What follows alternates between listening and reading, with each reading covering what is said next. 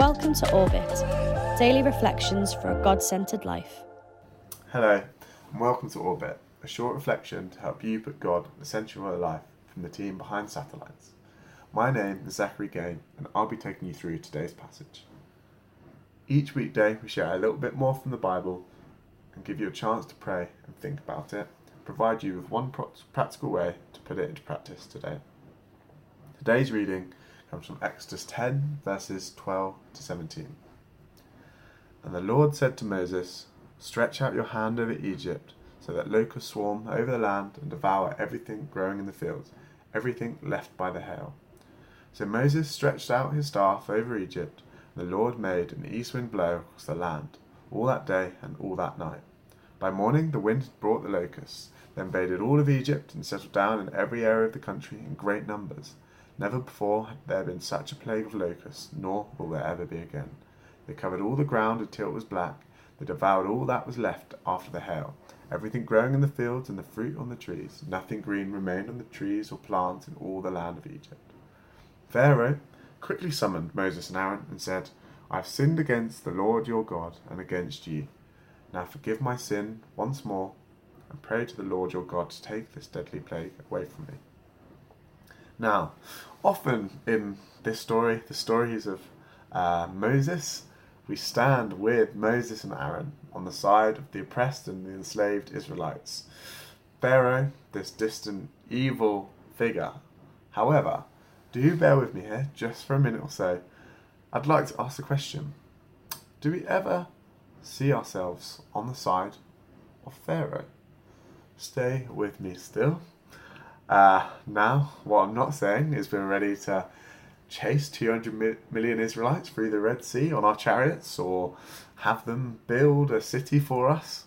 However, it does say here Pharaoh, he said to God, I have sinned against the Lord your God and against you. Now forgive my sins once more and pray to the Lord your God to take this deadly plague away from me.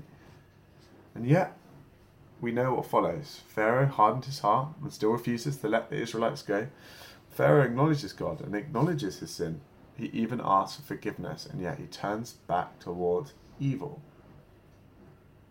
Something that, you know, is probably just the Pharaoh, right? He, he's an evil man after all. And yet Alexander Solzhenitsyn says the line separating good and evil passes not through states, nor between classes, nor between political parties, but right through every human heart.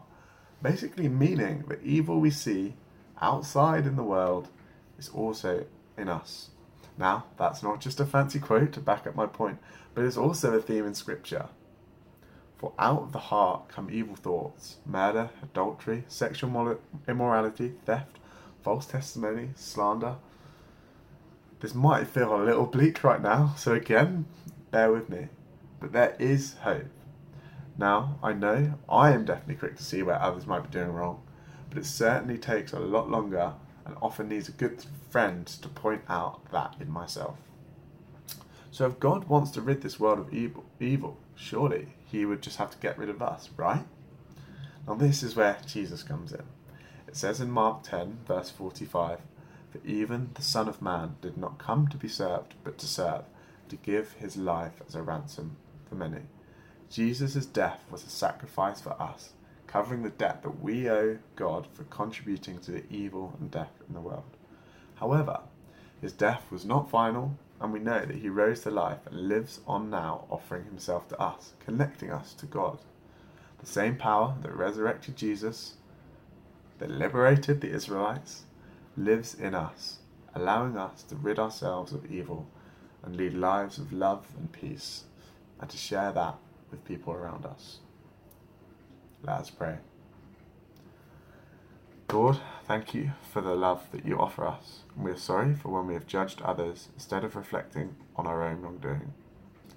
Thank you that you sent your Son as a sacrifice for our sins, so that we may live a life of love and peace in connection with you, our God. Amen. There's now just a few moments of silence for you to pray, reflect on these ideas, or simply sit and be still.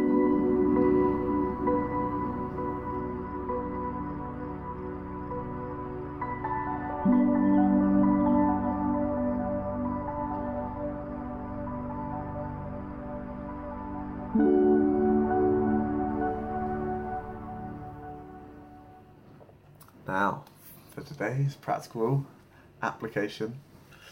Be aware today, as you leave your house, of where judgment may creep in when interacting with others.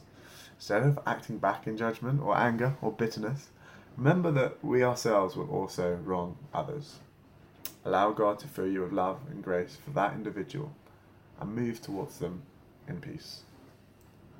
That's it for today's Orbit. Thank you so much for joining us, and we'll be back with another reflection tomorrow. Thanks for listening. Join us tomorrow for another episode of Orbit.